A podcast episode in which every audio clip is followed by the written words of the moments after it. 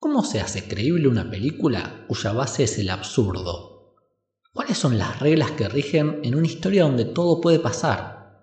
¿Quién hizo verosímil a Roger Rabbit?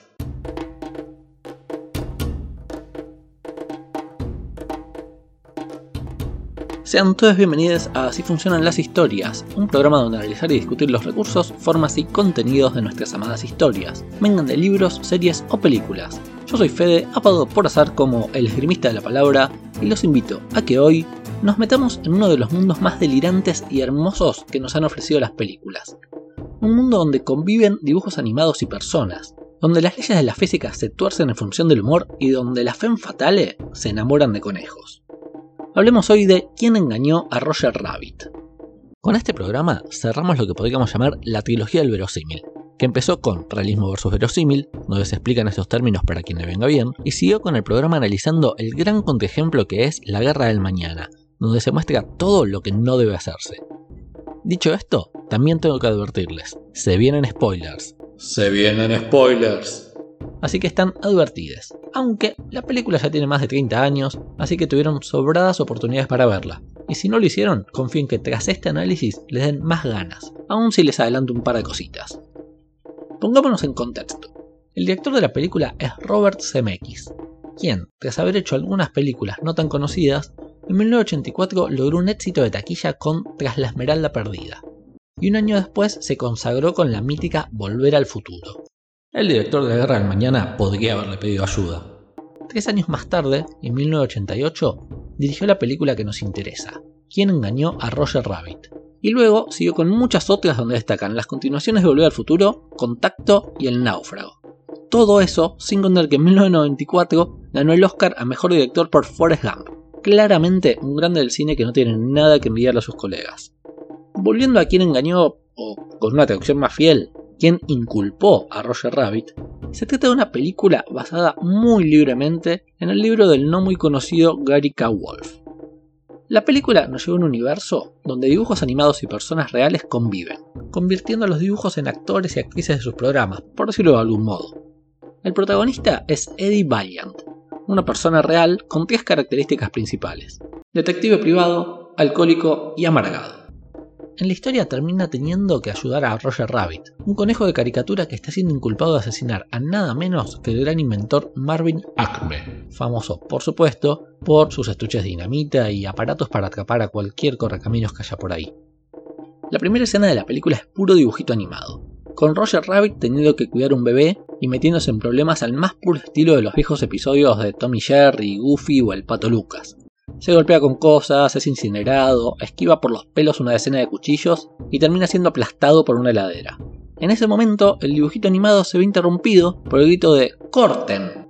de un director que es un humano de carne y hueso y que le recrimina a Roger que después del golpe aparecieron pajaritos dando vueltas sobre su cabeza en vez de las estrellas que el guion exige. El bebé animado se queja de la falta de profesionalidad, con su voz de cincuentón fumador, y Roger empieza a golpearse la cabeza para mostrar que puede hacer aparecer campanas, planetas y un reloj cucú. Todo mientras vemos un set de televisión lleno de cámaras y personas como si hacer dibujos animados fuera lo mismo que grabar la sitcom del momento. Y así, en los primeros 5 minutos de película, ya se establecieron tantas cosas que hace parecer una nadería todo lo que puede aparecer en la primera página de una novela. Primero vemos esta mezcla de personas y dibujos animados, y la naturalidad con la que se presenta. En segundo lugar, tenemos el hecho de que la vida de los dibujos animados, aunque se mezclen con nosotros, sigue sus propias reglas. Pueden golpearse, deformarse y ser aplastados sin que les pase nada permanente, sin sentir dolor físico incluso. Esto nos ubica en el tipo de lógica que vamos a encontrar. Y, si nada falla, vamos a esperar que la coherencia interna de la historia contemple estas reglas. Si más adelante Roger muriera porque un yunque le cae encima, se rompería el contrato que la película acaba de firmar con nosotros los espectadores. En las siguientes escenas, además de presentarnos al detective Valiant y establecer su personalidad de típico investigador sin sentido del humor y con problemas de bebida, vemos a montones de otros dibujos animados. Algunos conocidos, algunos desconocidos, aunque de aspecto clásico, y otros tan famosos como Dumbo o las escobas mágicas de fantasía. De esa misma película aparece una de las hipopótamas que bailan ballet, con su tutú y zapatitos, y vemos como al sentarse en un banco, este se tuerce y saca volando a un señor que estaba sentado en el otro extremo pequeñas cosas que refuerzan qué podemos esperar de la física de este mundo. También vemos como Valiant, sentándose en el paragolpes trasero de un tranvía, ayuda a que haga lo mismo un nene que corría por ahí. Esto nos ayuda a conocer mejor al personaje. Es pobretón y amargado, pero tiene buen corazón. Oh. A continuación hay una escena que quiero destacar aunque no es al verosímil de la película. Vemos llegar a Valiant a un bar y le pregunta algo a un tipo de la barra. Este tipo le contesta escribiendo con lápiz en una libretita que lleva colgada al cuello. Un personaje secundario, sin importancia para la trama, pero que es mudo, en un acto de inclusión que se ve en muy pocas películas, tanto en los 80 como actuales. Al cierre de esa escena, tras una suerte de pelea de bar entre Valiant y un borracho que le hizo un chiste desafortunado, vemos el otro punto clave de la personalidad del protagonista. Está enojado con los dibujos animados porque uno mató a su hermano, tirándole un piano en la cabeza. Eso es lo que hace que sea un amargado. Con esto ya tenemos el universo construido y sus reglas claras. Sabemos que los dibujitos se mueven por el mundo según la lógica de los dibujitos, pero que las personas reales lo hacen según las reglas de nuestro mundo. No pueden soportar un piano en la cabeza. Poco antes de la mitad de la película se da el que mejor representa este choque en las lógicas de los dos mundos integrados. Roger Rabbit está esposado a Valiant, y no tienen la llave como para poder abrir las esposas. Llevan un tiempo así y los puso en peligro, pero no hay nada que puedan hacer. Hasta que finalmente Valiant consigue una sierra y se pone a cortar las espesas. Y se pone a cortar las esposas con mucho esfuerzo, pero la mesita sobre la que lo está haciendo se tambalea mucho. Roger va y con las dos manos sostiene la mesa para ayudarlo. Aunque para hacerlo tuvo que liberarse de las esposas. El personaje mismo lo dice, ante el enojo de Valiant, y para nosotros queda claro. Él existe según la lógica de una caricatura, y como sacarse las esposas en ese momento era gracioso, pudo hacerlo. No podría habérsela sacado antes, cuando tan solo era para evitar que pudieran matarlos a ambos. Toda la situación, absurda y totalmente basada en el humor, mantiene la coherencia interna que es necesaria para que nos quedemos dentro de la película. El verosímil se mantiene, porque según las reglas del universo que estamos mirando, todo parece real. Otro momento clave para entender lo bien construida que está la historia se da con Jessica Rabbit, probablemente la femme fatale más conocida del mundo. Hablamos de un dibujo animado hecho para ser sexy e irresistible al extremo, y por su personalidad y forma de actuar no hay duda de que es muy consciente de eso. En cierto punto, ella explica que no elige ser como es, sino que así la dibujaron. Esta mujer, que podría haber sido, aún en su época, un horror de cosificación, logra resignificarse y darse valor a sí misma. No quiere que puedan hacerse análisis problematizando la decisión creativa detrás de su creación, pero al menos MX permitió que el personaje tuviera una fuerza que es más que bienvenida. Estos dos momentos, el de Jessica Rabbit asumiéndose según fue dibujada y el de Roger Rabbit con las esposas definiéndose como personaje de caricatura, sean casi al mismo tiempo y eso tiene sentido. Entre ambos nos hacen entender que el conejo no es idiota, no busca meterse en problemas ni elige hacer tonterías, sino que esa es su personalidad y forma de actuar que le corresponde por ser el dibujo animado que es gran base para un futuro análisis filosófico de los personajes y sus formas de ser.